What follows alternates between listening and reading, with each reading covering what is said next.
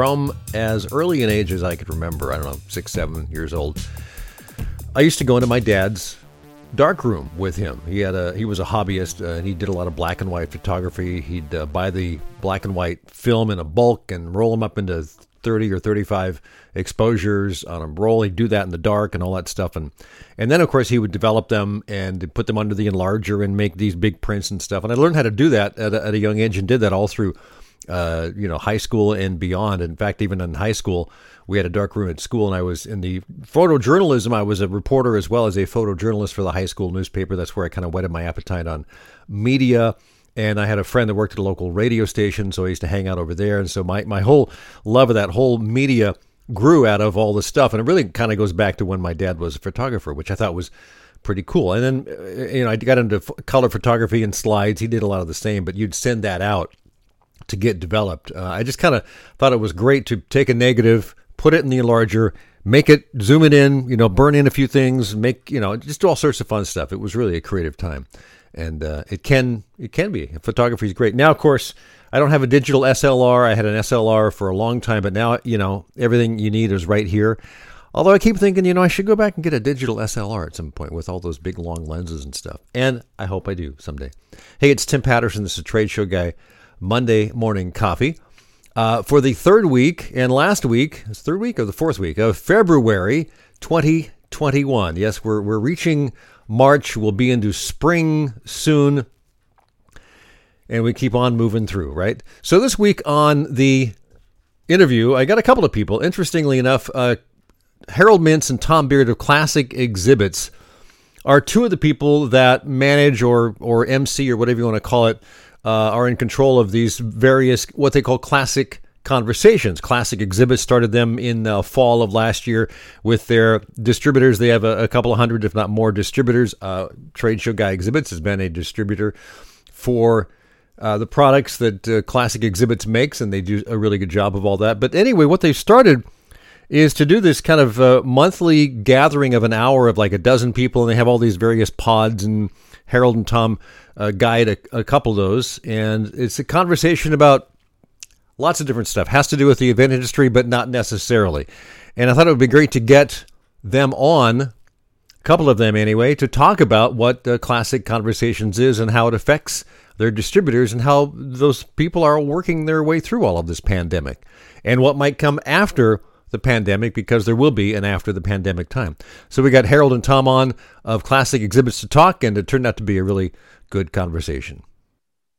I want to welcome Harold Mintz and Tom Beard of Classic Exhibits to Trade Show Guy Monday Morning Coffee. Uh, hi, guys. Good to see you. How you doing? Great. Good, Tim. morning. Uh, so the reason we are gathering here, we kind of talked about this in the green room, is that you both lead, um, I guess, groups of what you call classic conversations, which goes for an hour once a month. It's something that uh, you do for your distributors at Classic Exhibits. You guys are both the regional sales managers in various parts of the country, and there's a number of these groups.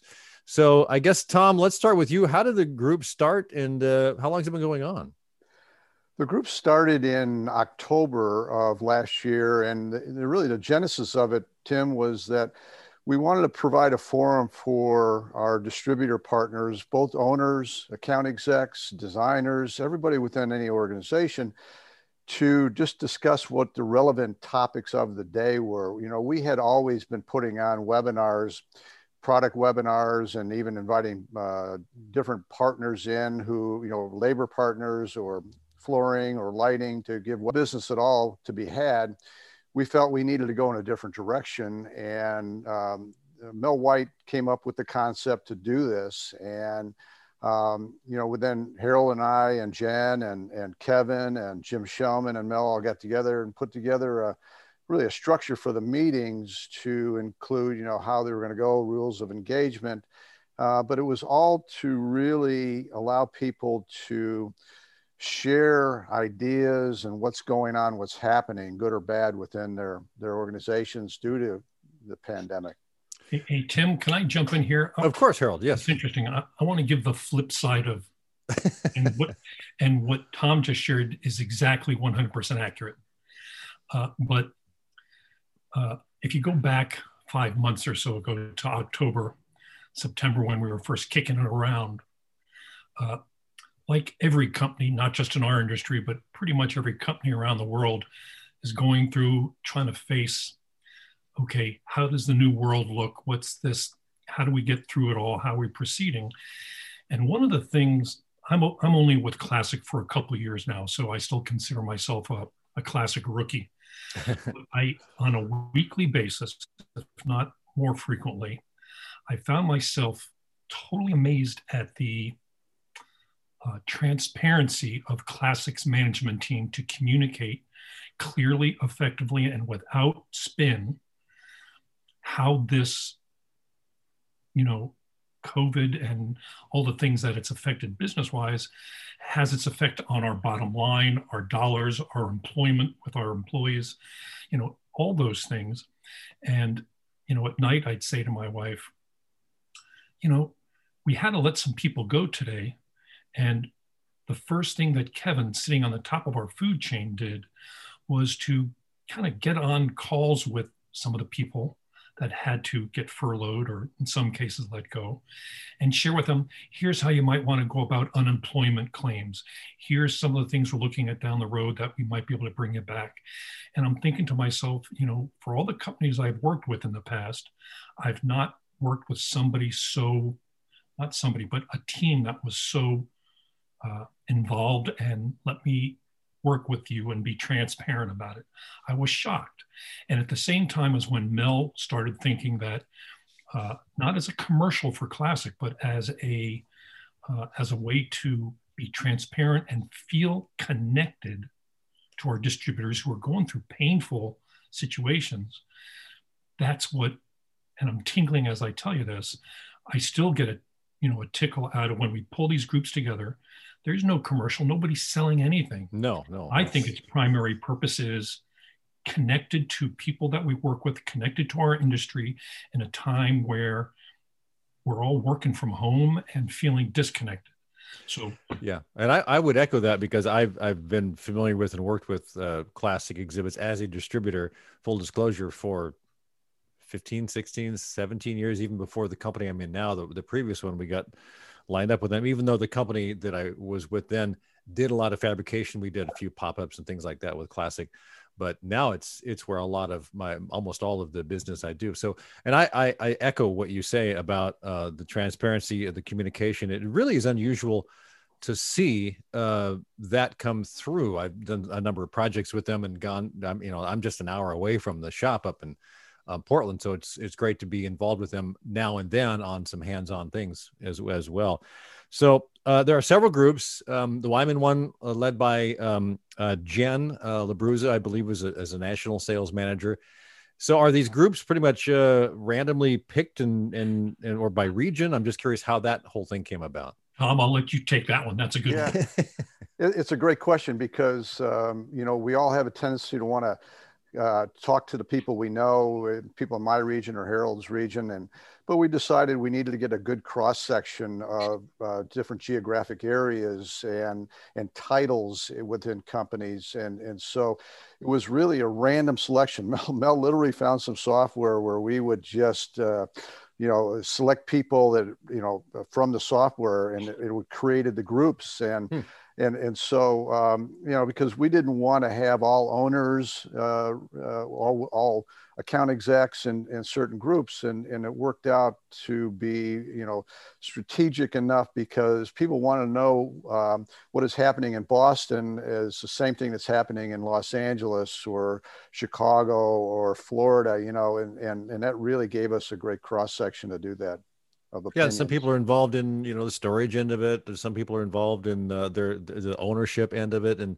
and I, you know i think there's a dozen or so in the group that i uh, it's been like four or five times i guess that i've joined the group. It's once a month for an hour um, and i find the conversation interesting. I mean we don't always talk about exhibits when we talk about the industry uh, at, uh, writ large but there's a lot of things that come up that really aren't related that much to the industry and it's and you but you get a good sense of what everyone's going through and i think that's mm-hmm. really the important thing from my perspective is that you're connecting with people as as as you mentioned and one of the things that uh, kind of got me thinking about having this conversation for this show is the article that exhibit city news did a, a few weeks ago on their uh, online uh, website and their newsletter was uh, to share some of the things that people in the group had to say about what they're grateful for, which I thought was really interesting. And the list went on and on. I was like, really? There's wow, that's a. I, and then I went, oh, there's really a lot of people involved in this. It kind of opened my eyes to how many people were involved. And and like you say, the uh, once I had that conversation with Mel,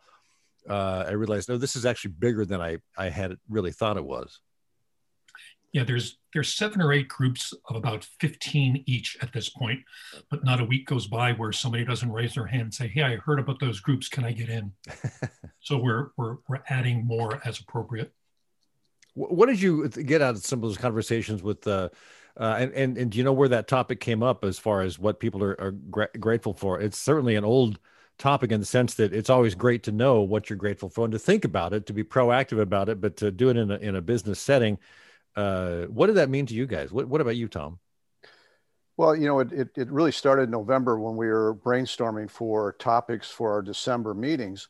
And, um, you know, you think December, you think the holidays, you, you think, you know, what you're grateful for. And uh, so that's really how that came about. And it, it was, um, it was inspiring actually to hear a lot of those a lot of our participants and and and what they are grateful for. And it was had really for the most part nothing to do with business you know and it was all you know personal and and it was relational and and it was uh, like i said it was pretty inspiring to, to listen to all that. And and it just reinforced um, the relationships that we've all built in this business. And uh, how we're all like-minded people just uh, just trying to make a living and uh, and be respectful and uh, and uh, and get along.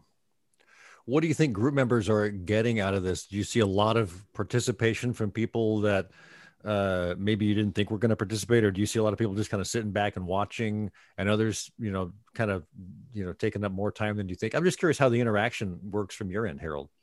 Yeah, so all the above. Uh, of course, you you know we're dealing with a lot of the members uh, on the conversation teams are sales. And there's a, I think, a built-in uh, desire to talk. Uh, right. But that's not everybody. We've got owners, we've got project managers, we even have some, you know, uh, some vendors in there along with us. Not many, but a few. So you've got a good cross section. And uh, yeah, there's people that tend to lead or uh, drive the conversation. But one of the goals that Tom and I and the other uh, team leaders have is to try to incorporate everybody. And so uh, the first month or two, we kind of let the conversations go as they would as they went. Now, if if you know a person is not participating, we call on them. We say, "Well, what do you think, John? How do you feel about X, Y, or Z?" and bring them in that way. And it's worked quite well. So to the point where everybody participates, everybody's jumping in. Uh, I had an interesting conversation early on with uh, one of the owners uh, on my one of my teams, and he had expressed uh, early on he was concerned. He didn't want to speak with project managers or salespeople. He wanted to speak with other owners so they could share their cards and kind of get something from each other. But two months later, he called me offline and said. What a mistake that would have been if I started speaking with everybody who does what I do. I get more out of putting my ears on the street by hearing what salespeople are saying than I would have if I, you know, spoke to their owners. So it is a good cross section. Yes, there's people that talk more than others, but it's it's a nice blending. It puts together a nice recipe. Yeah, you know, it's, it's, interesting. I had that initial inclination first. Is like a lot of my focus is on sales. I thought, well, I want to talk to salespeople and find out what they're doing. But then as time went on, I went, actually, you're right. You, you hear a lot of different perspectives uh, from people that are kind of like behind the scenes, or for someone who's an owner and, and has a more broad view of what I do. I'm I'm just basically a, uh, you know, a, a, solo act, as it were. Yeah. Has anything come up that's really surprised you that? You just weren't expecting? I'm just curious out of out of all the conversations and things that have come up that have happened. Well, I, I, think from my perspective, Tim, uh, the willingness to share information, business practices, um, and and people see that other people are struggling and and they're willing to share what's working for them, and yeah. even though they're competitors, um, that's really been surprising in some cases, and you know, and um, you know, and, and I think what uh, what we've seen come out of this is that there's relationships being built between competitors uh, who can help each other. They, you know, someone in, in Chicago could use help in Orlando or, or Vegas or vice versa. And they're realizing they have support out there from people within the, the classic exhibit family that they can rely on. That's what I really come to, to learn about classic, which is different than so many companies that I've uh, worked with over the years is that there is this sort of from the top down let's let's let's support everyone. Let's make it a community. There are some distributors that do a lot of business and some that just do very little but they're all kind of treated equal when when that interaction comes. And i and i've always appreciated that. Uh, some years i've had some some great projects go through and other years i go huh i only had a few that were really worthwhile. But but they're always glad to, to see the business and they're always glad to see me. And, and i just felt that there was there was no judgment on that aspect, which I think is, uh, you know, uh, perhaps a bit rare. I'm just curious, um, you know, with all this competition, you know, you do help each other out, and I think that there is some some aspect of being able to say, you know, I got your back, or I understand what you're going through, or uh, you know, is there any way I can help? Um, there's got to be just some some some heart taking thing from that. Yeah, I was just going to add that um, when you ask what what distributors are getting out of this, it, it really does it validates that um, what they're doing is is is right. They're going in the right direction because they're hearing the same thing from other people. Yeah. So it's it's it's almost like a, a therapy session, for lack of a better description. Sometimes. Yeah, when I heard that at the, the outset that, and I heard this elsewhere, but you know, everyone's saying, yeah, we're, we're down like 80% this year or 90% or, or, and I go, hmm, yeah, okay, then I'm not the lone ranger out here. so, so after you, you guys have the monthly meetings, do you, does the team have, have monthly gatherings to just kind of to, to debrief from what's going on with the bigger groups? Yeah, usually those take the form of what our next month's topics going to be. While we're not always locked in uh, where every group has the same exact conversation, oftentimes we do. Uh, and so we'll get together. Were there any highlights, any lowlights, any cautionary tales? Uh, what has your team submitted for topics for next month? And as good ideas come up, it's it's taken by most of the teams to go forward with that. So yeah, we regroup afterwards in a sense, this came out of the the pandemic and, and a need to to get that human touch when we're not seeing people face to face. But you know, at some point, shows will come back and things will get back to quote unquote normal. Uh, do you see this type of thing, uh, the monthly meetings going on, or do you think people just get too busy and say, I, I just can't can't do it because I'm I've got so much business? How do you feel that will unfold, or, or can you even predict? Uh, I well, can say, sorry, Tom. Go no, go ahead. Go ahead, Harold. I can see uh, some of the players on teams uh, coming and going or changing, but I think these are here to stay. These conversations are uh, apolitical, they're not sales focused. It's more about feeling connected and sharing ideas. Who doesn't want that? I don't care what time of year it is and what's going on in the worldview. It's a positive for just about everybody who participates. And if they want to drop out because they're busy, they drop out, and yeah. we have a line of people ready to jump in and take their place. Yeah, I was I was just going to say in a perfect world, I want everybody to be too busy to be on these calls, but they're still relevant because you know we do have things to talk about that we can uh, that brings groups together. So. Uh, you know, I would love it to, to have an end end of these calls just because we're all too busy. Yeah. Well, I think the dog is calling it into this, and I was pretty much going to wrap it up anyway. But I really appreciate it, uh, Harold and Tom, for for spending time and learning more about uh, classic conversations. And I look forward to the next one, uh, which is coming next month. And and as they continue, I think it'll be great to to see how they unfold and change and evolve. Because I do I do think that sharing ideas is really kind of what it comes down to, and, and understanding that you're not the only one going through what everyone else seems to be going through. It's great to to understand that too. Thanks for the opportunity, Tim. Yeah, Appreciate thanks, it. Tim. Thank you. Thanks again to Harold Mintz and Tom Beard of Classic Exhibits for talking about classic conversations before I wrap up this week's show. Um, this week's one good thing is I, am going to say Seagate external drives. I had to get new one because I keep filling them up. But these little drives that are only like three inches by five inches, and I've got four or five of them. I just bought a new one, so I thought I'd got to thinking, and they're seamless. They work great. I'm I've never had any problems with these. I've had problems with other external hard drives, but Seagate, these little tiny ones, uh, you don't need to even plug them in. They they work with the USB power from the back of your computer. You can back them up. You can set them to do automatic stuff. Uh, and I just wanted to point this out that these are a really good product, and it's this week's one good thing. So there you go. Seagate external drives, the small ones. The one I got was like a, a five terabyte, 100, 110 bucks, something like that. So very well priced. That's it for this week's Trade Show Guy Monday morning coffee. Let's do it again next time around. I think next week will be um, March, won't it? Do the math. Yeah, I know. Uh, have a good week. See you soon.